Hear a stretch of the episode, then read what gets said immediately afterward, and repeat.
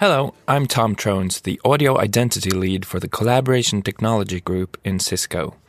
I have a creative background as a musician, as well as a technical background as an acoustic engineer. In Cisco, I work with trying to create a unified auditive user experience in a wide portfolio of products like telepresence systems, IM clients, IP phones, web conferencing, etc.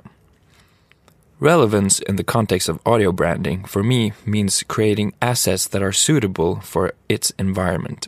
We should not use sound for its own sake or just because something sounds cool.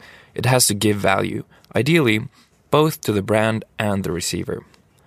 The sound library should also be culturally adjusted for its context, while being current and up to date in terms of production quality. I'd like to point out several opportunities for the use of sound for today and the future.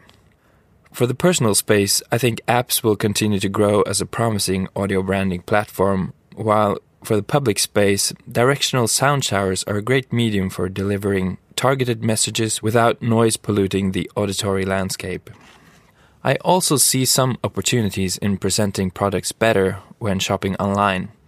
As it is now, a listing is often limited to a few photos, a description, maybe specifications, Linking YouTube videos with product presentations is becoming popular in some verticals, but it's still far from getting the sensory experience you get while browsing products in a physical store.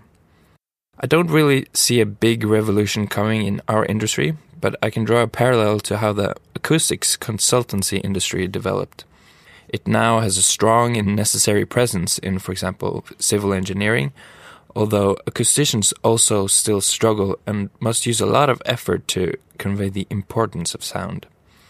I suspect that audio branding will always be playing second fiddle after its visual counterparts, but it will no doubt keep on growing as awareness increases. As the middle class grows in large economies like India and China, more people will have access to better housing that in turn will have better sound insulation and may have the chance to experience silence more often. They will also have increasing access to better sound reproduction equipment. As quality sound experiences and of silence are more often perceived, they will be more appreciated and the opportunities for audio branding will grow. As we all know, audio branding in noisy environments is really hard. I traveled a bit in China some years back, and they are in some cases decades behind many Western countries when it comes to production quality and using sound in public spaces. As an example, general MIDI tracks are still being played in five star hotels and shopping malls, so there's a huge potential here. The panel this year seems very diverse, so hopefully we will hear a lot of different perspectives on the topics at hand.